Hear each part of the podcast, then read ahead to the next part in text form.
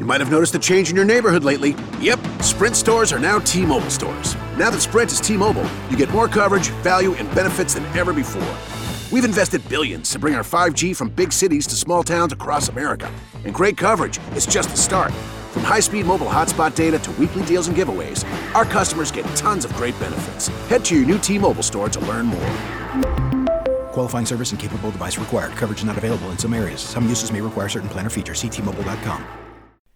Ciao a tutti amici di Straight Pipe Club, benvenuti al terzo episodio della seconda stagione. Benvenuti, bentornati. Come state? Come state ragazzi? Bene, bene, siamo un po' affranti da questo autunno che avanza. Sì, il clima si è irrigidito, quindi le nostre felpe, il nostro outfit eh, si fa sempre più consono alla situazione. Sempre più Assolutamente indispensabile, sì, indispensabile, nonostante questo studio sia per colpa dei fari Una sempre fornace. una fornace. Eh, abbiamo la stupidera oggi, ma eh, secondo me è, è lo spirito giusto per, per iniziare l'episodio di oggi che, ve lo, ve lo confessiamo, nasce da una diatriba. O meglio, questo episodio è stato scritto esattamente, cioè, anzi, hanno insistito per farlo per prendermi in giro dall'inizio alla fine della puntata.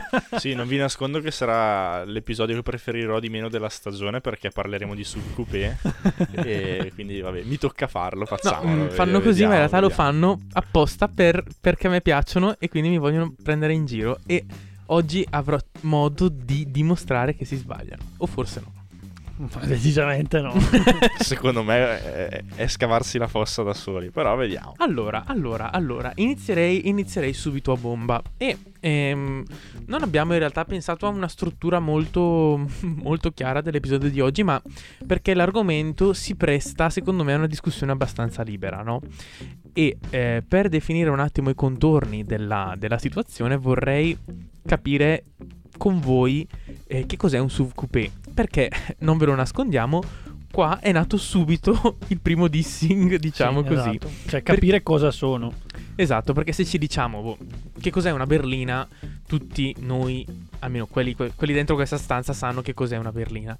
Se noi diciamo dimmi che cos'è una cabrio, cioè tutti noi sappiamo dire che cos'è una cabrio, seppur ormai sul cabrio si vedano delle robe stranissime, tipo dei SUV eh, che diventano cabrio. Tre delle, co- delle cose davvero inguardabili. Ma vabbè, non divaghiamo. Però nel momento in cui abbiamo cercato la definizione di SUV coupé, siamo r- rimasti davvero in difficoltà. Qual è l'antropologia del SUV coupé? Io l'ho Qual è? cercata e non è uscito un risultato per subcoupé No, mm, no. preciso e No. puntuale. E il che, tra l'altro, mi ha portato a, un, eh, a un'idea un po' così, un po' forse malpensante, che sia una definizione data da una strategia commerciale. Mi spiego meglio, cioè, nel momento in cui io lo definisco SUV coupé, è un articolo modaiolo, un articolo così un po' di tendenza, e quindi sono autorizzato a farlo pagare un pochino di più. E tutto questo è nato perché stavamo guard- cercando un pochino così quali erano i modelli magari che ci sfuggivano in quel momento individuati come SUV coupé e tra questi è uscita eh, l'Audi Q8 che diciamo così sul profilo posteriore che è quello che tipicamente caratterizza i primi SUV coupé penso per esempio alla BMW X6 o a diciamo così alla GLE coupé che è la mia preferita Eccola lì, eccola, eccola. Eccola, ecco. Peggio hanno- degli alfisti, peggio degli alfisti. che hanno questa coda diciamo così molto particolare non so come definirla Sì, inclinata, barra Inclinata, filante, sì, insomma, esatto. con il Io stavo pensando che li definiscono SUV coupé una volta che li disegnano vengono male dicono caspita adesso facciamo chiamiamolo SUV coupé dai che comunque vende tanto Comunque, se uno guarda, diciamo così, il profilo posteriore dell'Audi Q8, ha una geometria molto simile a quella, per esempio, di un Alfa Romeo Stelvio che viene catalogato come SUV e basta. Sì. è vero, è vero. Eh, e questa cosa qua Su ci ha questo inizialmente confuso un po'. E da qua subito il pensiero un pochino così. Ma che sia solo una strategia co- commerciale per far autorizzare Audi a farmi pagare la Q8 5.000 euro in più della Q7? Allora, mi è venuto in mente nel frattempo che l'episodio è iniziato che una caratteristica dei SUV coupé che proprio hanno tutti, al di là della coda più o meno spiovente, è eh, l'assenza delle cornici sulle portiere. Bravissimo, vero? Il Q7 c'è ha le portiere Ah, normali, il Zambo. Q8 nonostante sia poco spiovente per quello che ci immaginiamo noi Mm. un SUV coupé, ha le portiere senza cornici. la GLE domanda Non lo so. Eh, la GLE secondo me invece le Mercedes ce l'hanno tutte. indago indago Non lo so. Perché Comunque- la GLC sicuramente ce le ha. E secondo me anche la Sì, è GLE. vero, anche la, la GLC Coupé ce l'ha. E mi viene in mente anche la Maserati Levante che prima non abbiamo citato tra di noi quando facevamo il nostro brainstorming. Che anche quella ha un, eh, una coda parecchio spiovente, però è considerata SUV, SUV e basta. Quindi diciamo così, questa Però ah, non ha le definizione... cornici, quindi questa confonde.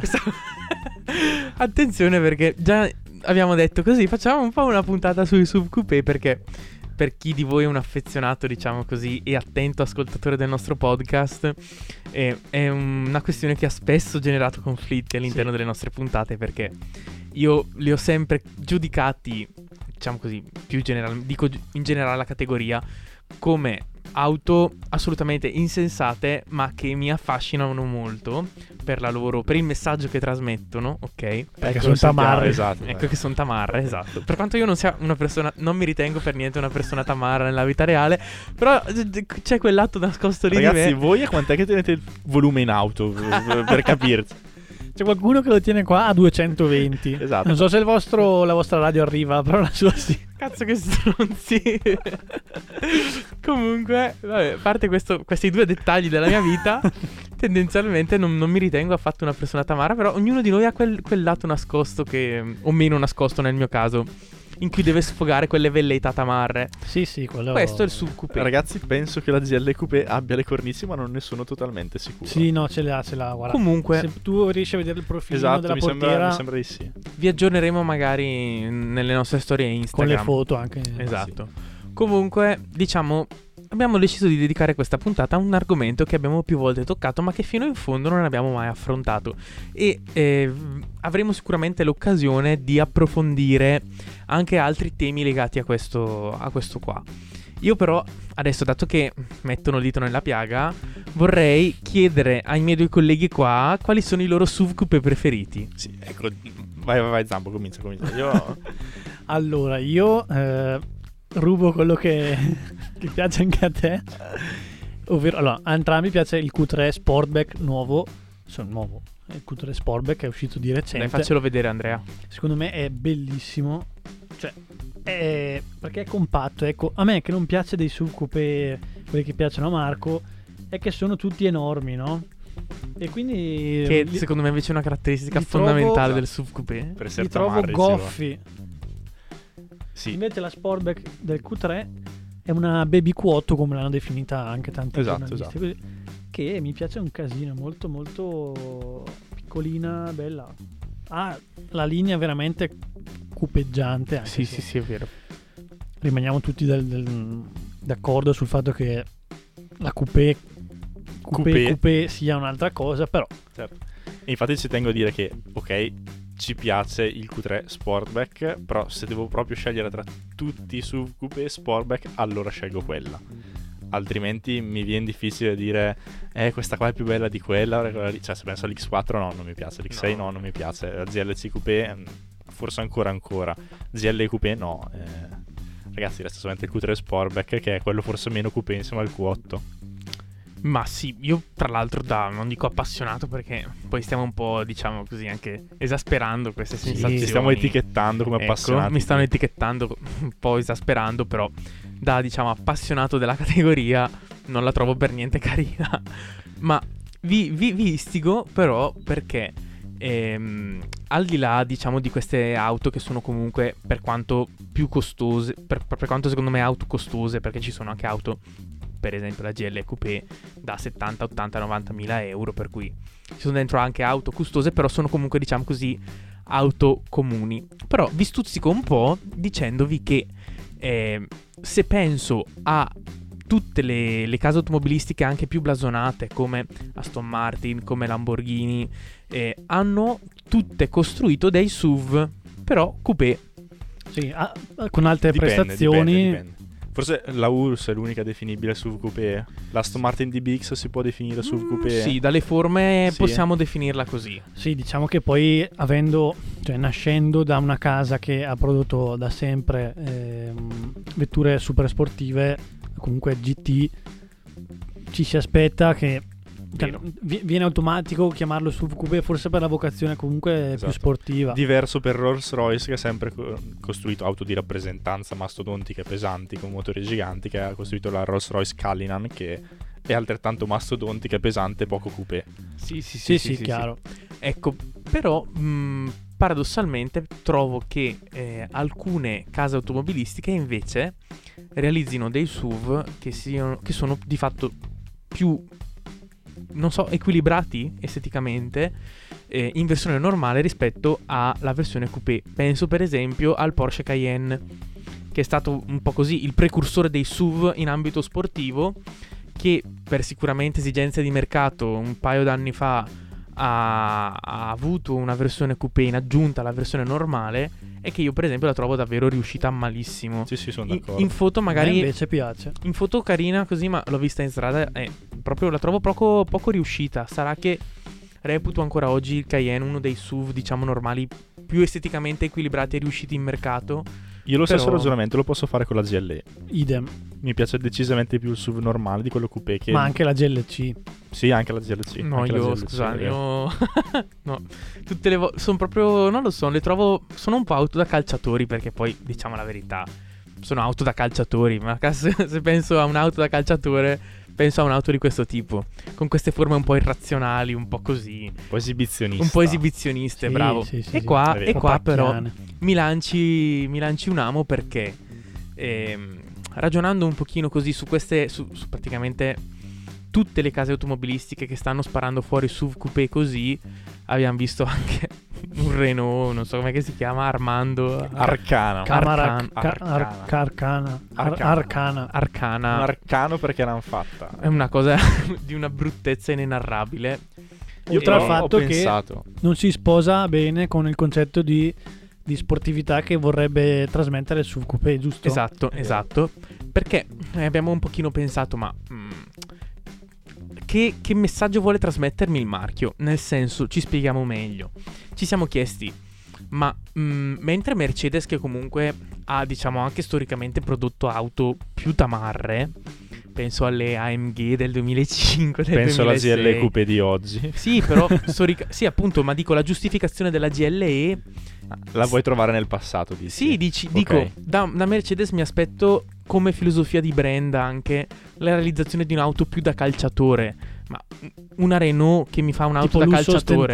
Esatto, così, sì. dimensioni enormi. Bravissima. Però se ci pensi, Una Renault che cosa mi rappresenta da questo punto di vista? prima che Renault presentasse questa Renault Arcana, si potevano trovare solamente in fasce di prezzo decisamente, adesso non so il prezzo di lancio di una Renault Arcana, però sarà sicuramente più basso di una GL Coupé, eppure le dimensioni mi sembra di capire che siano le stesse. Di una GLE. Di una GLE o di una GLC Coupé, Ah, che comunque avranno sic- sì. sicuramente prezzi Sì, nettamente sarà il più Kajar, alti. sarà il Kajar in, vers- in versione... Ecco, Esatto. ecco. Però, insomma, mh, ci rendiamo conto che aprono eh, le porte a questa fascia di vetture ad un utente che può spendere decisamente di meno rispetto a quanto poteva fare prima per comprare un SUV coupé.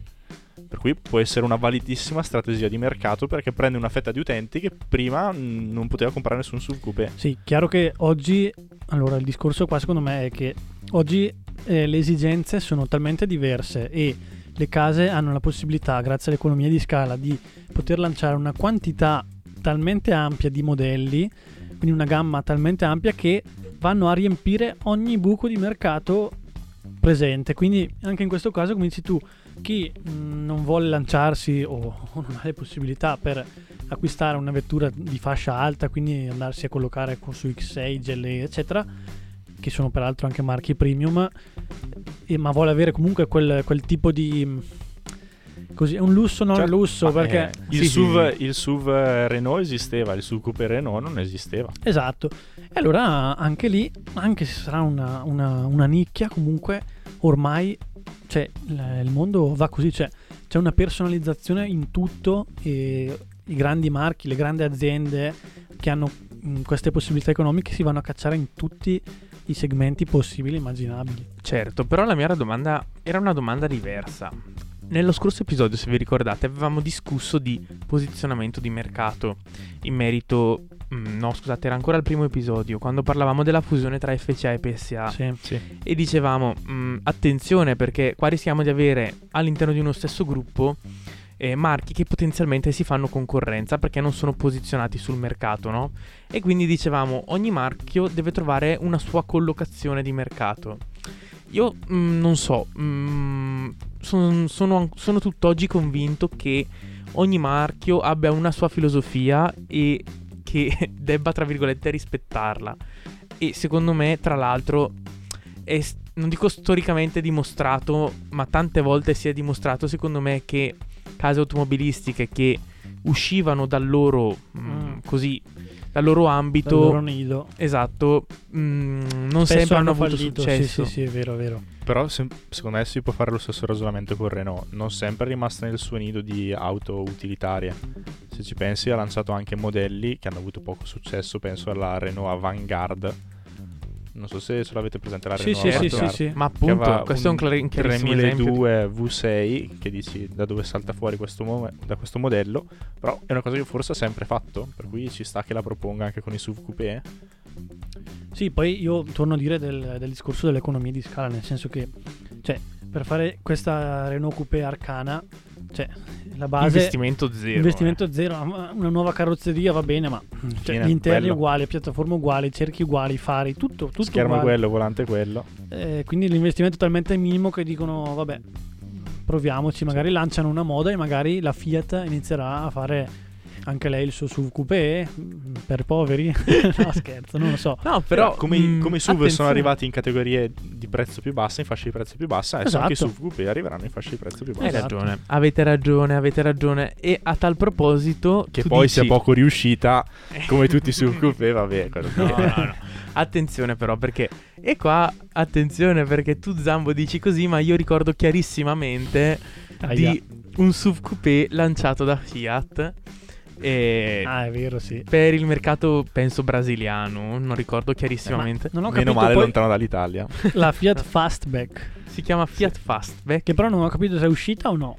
Eh, non, non abbiamo capito Mm, Aiutateci se lo sapete Se siete informati sul mercato No, automobilistico io- brasiliano io penso di no Però An- Anche io penso che sia rimasto tuttora un, un Sì. concept. Allora e nel concept si può dire che era abbastanza bella Sì io posso dire che- rispetto ai SUV coupé Allora diciamo così Per essere, sì. Cioè- devo sempre mettere le mani avanti scusate perché- No, nella categoria, secondo me, era davvero molto bella.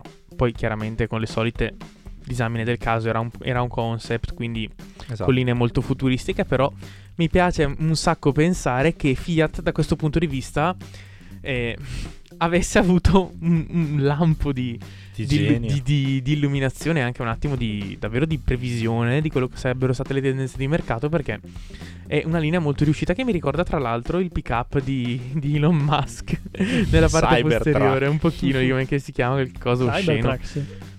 per cui dico cavolo eh, se, l'avessero fatta eh, magari non saremmo a raccontare un pochino di Sì, però se l'avessero fatta l'avrebbero fatta per il mercato brasiliano. Nel mercato brasiliano non so quante GLE coupe ci siano, per cui era un'illuminazione magari nel posto sbagliato, nel momento Vero. sbagliato, non realizzata, per cui ecco, molto vaga. E Quella Io- del designer è stata un'illuminazione, tutto il Sì. resto forse no.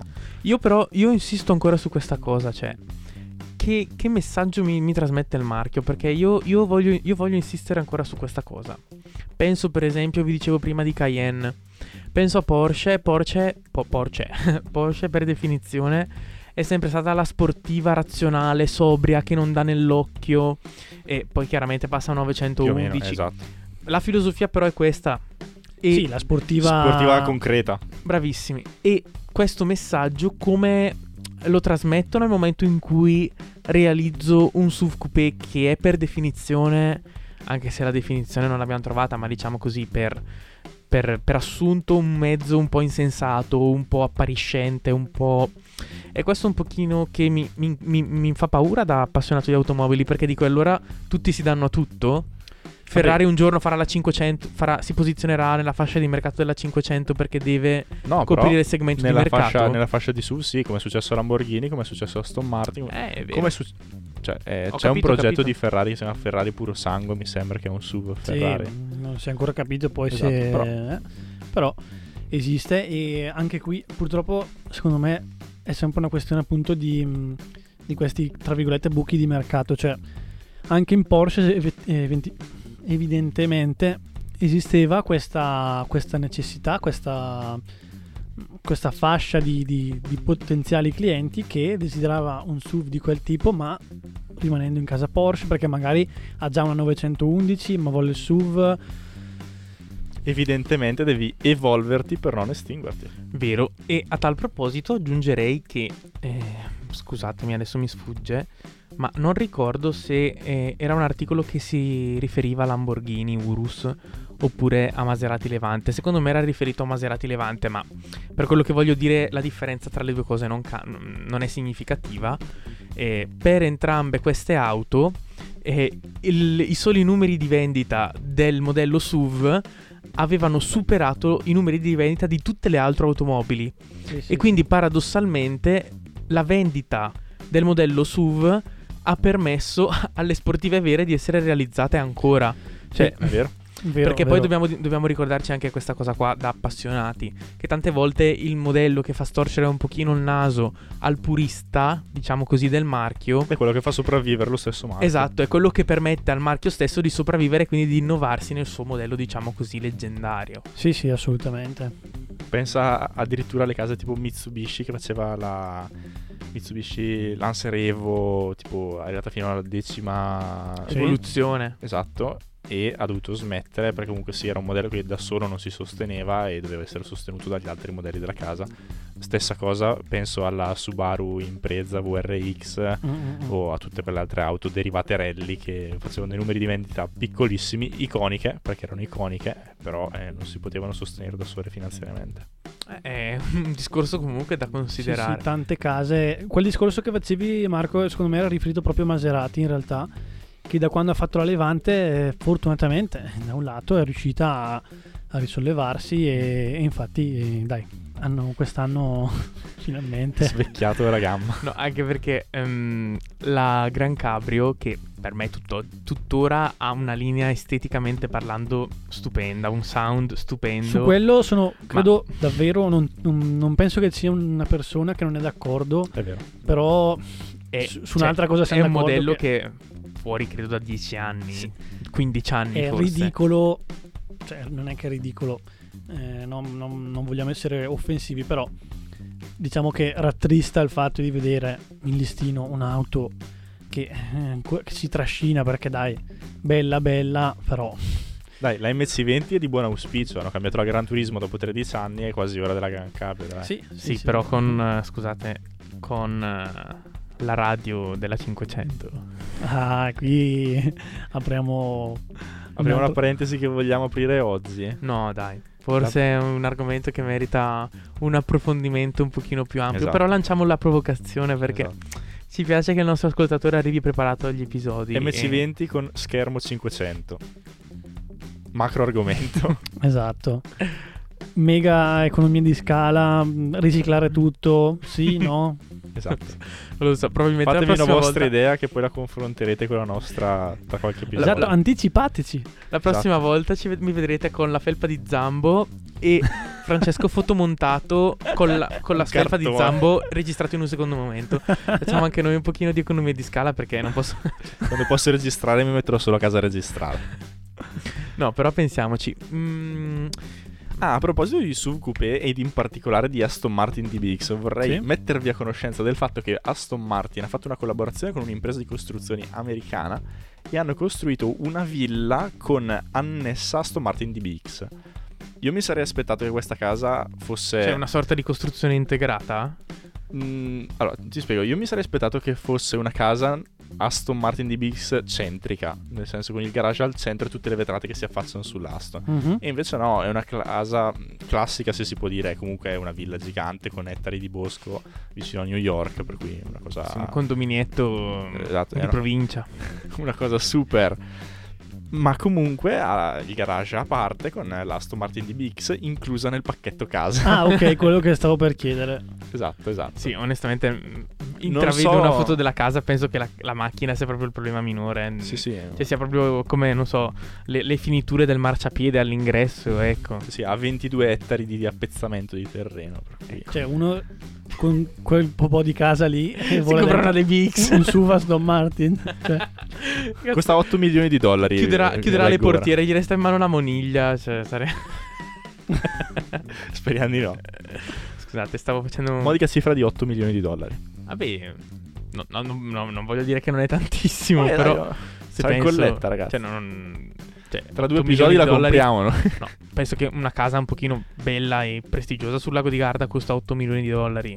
Beh, Lago di Garda mica. No, appunto dico... cazzo Ah, Lago di Garda, Lago di Garda. Ragazzi, ho capito, però, nel senso, rispetto a New York, penso che l'inflazione su... su... Sì, ma non è a New York. Nello Eh, stato di New York probabilmente. Sì, Ah, a ok, 250 ok. km da New York. Ah, sì. vabbè, sì, è una casa di provincia praticamente. Esatto, in Sì. campagna. Cioè, 8 600 milioni metri quadri in campagna. 600 metri quadri di Villongo. Bene ragazzi, bene, Stiamo bene, bene. ufficialmente degenerando. Però, però, insomma, abbiamo capito che oggi un pochino, un po' divagato. Perché ve l'abbiamo, ve l'avevamo detto. Era un episodio mm, nato un pochino da, da provocazioni, Sì, da discussioni, da, da litigi, da insulti. non so- Sì, sì, badi latte. Comunque no, per tornare un attimo nei ranghi con il discorso un pochino forse più centrale che ci è, diciamo così, ci è venuto spontaneo parlando di SUV coupé, ma forse la questione più centrale è appunto il marchio, no? Cosa, cosa mi trasmette il marchio? E a questo proposito eh, vorrei dare una risposta ai nostri ascoltatori. Mhm. Abbiamo parlato tante volte di heritage, abbiamo parlato tante volte di eh, prestigio del marchio e, a- e oggi lo mandiamo così, un po' all'aria per il numero, per le vendite, per il soldo. Sì, nel senso, mh, fosse per noi no, ma siccome questo noi comprende una nicchia che ormai sta andando quasi ad estinguersi, direi che prevale, ha prevalso, sta prevalendo sicuramente ormai la, la sopravvivenza economica. Fuori dalla categoria SUV coupé possiamo dire anche della BMW Serie 1 che è diventata anteriore. Sì, Vero, esempi come vero. questo ce ne sono, o anche sempre per il discorso di sopravvivenza della casa madre, le vetture elettriche che tante volte vengono prodotte per rientrare nella media con le emissioni, Esatto, per non pagare le multe. ma che ci permettono, che così, detta così, sembra veramente una frase da sopravvivenza, però è così, permettono, grazie a queste vetture, di eh, costruire anche vetture Più da appassionati. Sì. ad alte prestazioni. Francesco, sei d'accordo con questa... Sono estremamente d'accordo, come dicevamo prima, bisogna adattarsi per sopravvivere, per cui è, è giusto così, è giusto così. Poi ci sarà comunque l'appassionato che potrà andare a comprarsi la AMG GT eh, finanziata con eh, il GL Coupe. Io... no, ma scusate, mi abbiamo detto prima però che il GL Coupé era nella filosofia Mercedes, quindi non, Ah, puoi, ok, dire no. que- non puoi fare questo Ah, esempio. aspetta, eh, eh, la rifaccio, eh, fammi riprendere altro SUV brutto che... Io adesso invece la sparo grossa e dico che da qui a 20-30 anni mh, l'appassionato di auto ci sarà ancora, ma secondo me le vetture da appassionato non esisteranno più e gli appassionati dovranno rivolgersi per forza di cose a ehm, diciamo mh, vetture del passato, comunque rimembrare gli anni in cui esisteva ancora questa possibilità, come e qui faccio una mega divagazione, anche però un po' filosofica, per lasciarvi il messaggio, come secondo me succede da, da- da un po' di anni a questa parte con la musica. Cioè, gli appassionati di musica ormai, a meno che per eccezioni, ma che sono la nicchia della nicchia della nicchia, si rivolge eh, per soddisfare la sua passione a musica del passato, degli anni cosiddetti, insomma, gloriosi della, della musica. Perché puoi prendere il meglio da ogni, da ogni anno comunque. E io rispondo a questa tua provocazione, Andrea, con un'altra domanda che forse, a cui forse dovremmo abituarci. Ma il vero appassionato di auto, un giorno, non potrà essere appassionato di auto non tanto perché va con la benzina, ma, tan- ma quan- ma tanto perché è un'auto, quindi che ha quattro ruote e si muove. Cioè, non può esistere un appassionato di auto che guida un'auto elettrica. Secondo me no, e ti dico, o meglio, mi spiego meglio, sì, ma non sarà più come l'appassionato di prima, cioè come nella musica, con l'esempio che ho appena fatto, anche oggi c'è chi è appassionato magari di musica, ma la musica di oggi che paragoniamo adesso alle auto elettriche che hai appena detto sportive, non sarà mai come la musica degli anni, diciamo, del Novecento. Ecco. Secondo me invece potrà esserlo, potrà essere appassionato di auto elettriche, ma il problema è che adesso non esistono ancora le auto elettriche che tra Da vent'anni appassionato. saranno da appassionato. Esiste vero, solamente la BMW vero. i8 secondo me che potrebbe essere un auto appassionato che si svaluterà un pochino, che magari sarà più appetibile per il mercato. No, dico questa cosa perché qua andiamo totalmente fuori argomento, ma ormai è andata così. Eh, ho visto settimana scorsa una videoprova di, vabbè, di quattro ruote, lo possiamo dire tranquillamente, non siamo minimamente nel loro, nel loro ambito di concorrenza. E, insomma, hanno provato la, la Rimac, eh, il modello esattamente non me lo ricordo, che è questa sportiva elettrica da 2000 cavalli. E a parte la faccia del giornalista, che era totalmente estasiato, cioè che mi ha davvero... Sai, quando vedi una, una prova E e emozioni vedi, anche tu. vedi il giornalista talmente coinvolto che ti, ti ti senti lì con lui tipo, oddio, cosa stai guidando?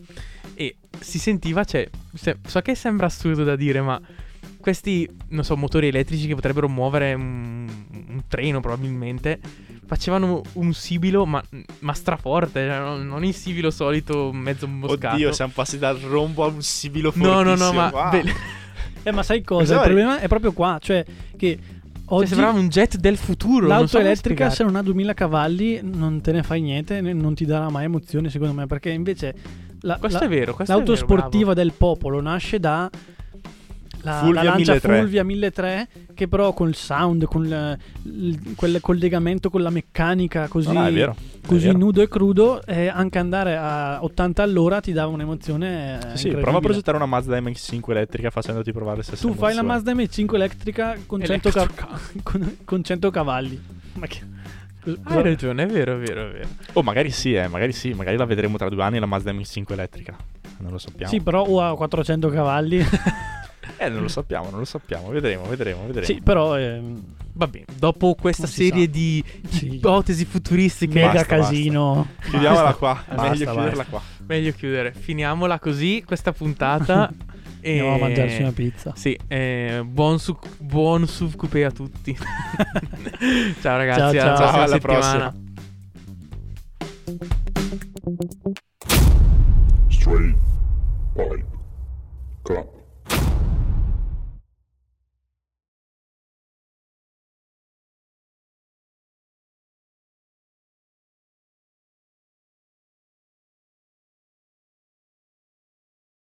COVID 19 is still around, but that doesn't mean the Army ROTC programs are not there for you. Earn scholarships for school and pursue the career you want. The leadership developing Army ROTC classes will give any full time student the focus and resources that can open doors down the road. Start sharpening the skills that will carve out your future today. Learn how at goarmy.com slash ROTC. Army ROTC, now accepting college scholarship applications. Visit goarmy.com slash money for college. COVID 19 is still around, but that doesn't mean the Army ROTC programs are not there for you. Earn scholarships for school and pursue the career you want. The leadership developing Army ROTC classes will give any full time student the focus and resources that can open doors down the road. Start sharpening the skills that will carve out your future today. Learn how at goarmy.com slash ROTC. Army ROTC, now accepting college scholarship applications. Visit goarmy.com slash money for college.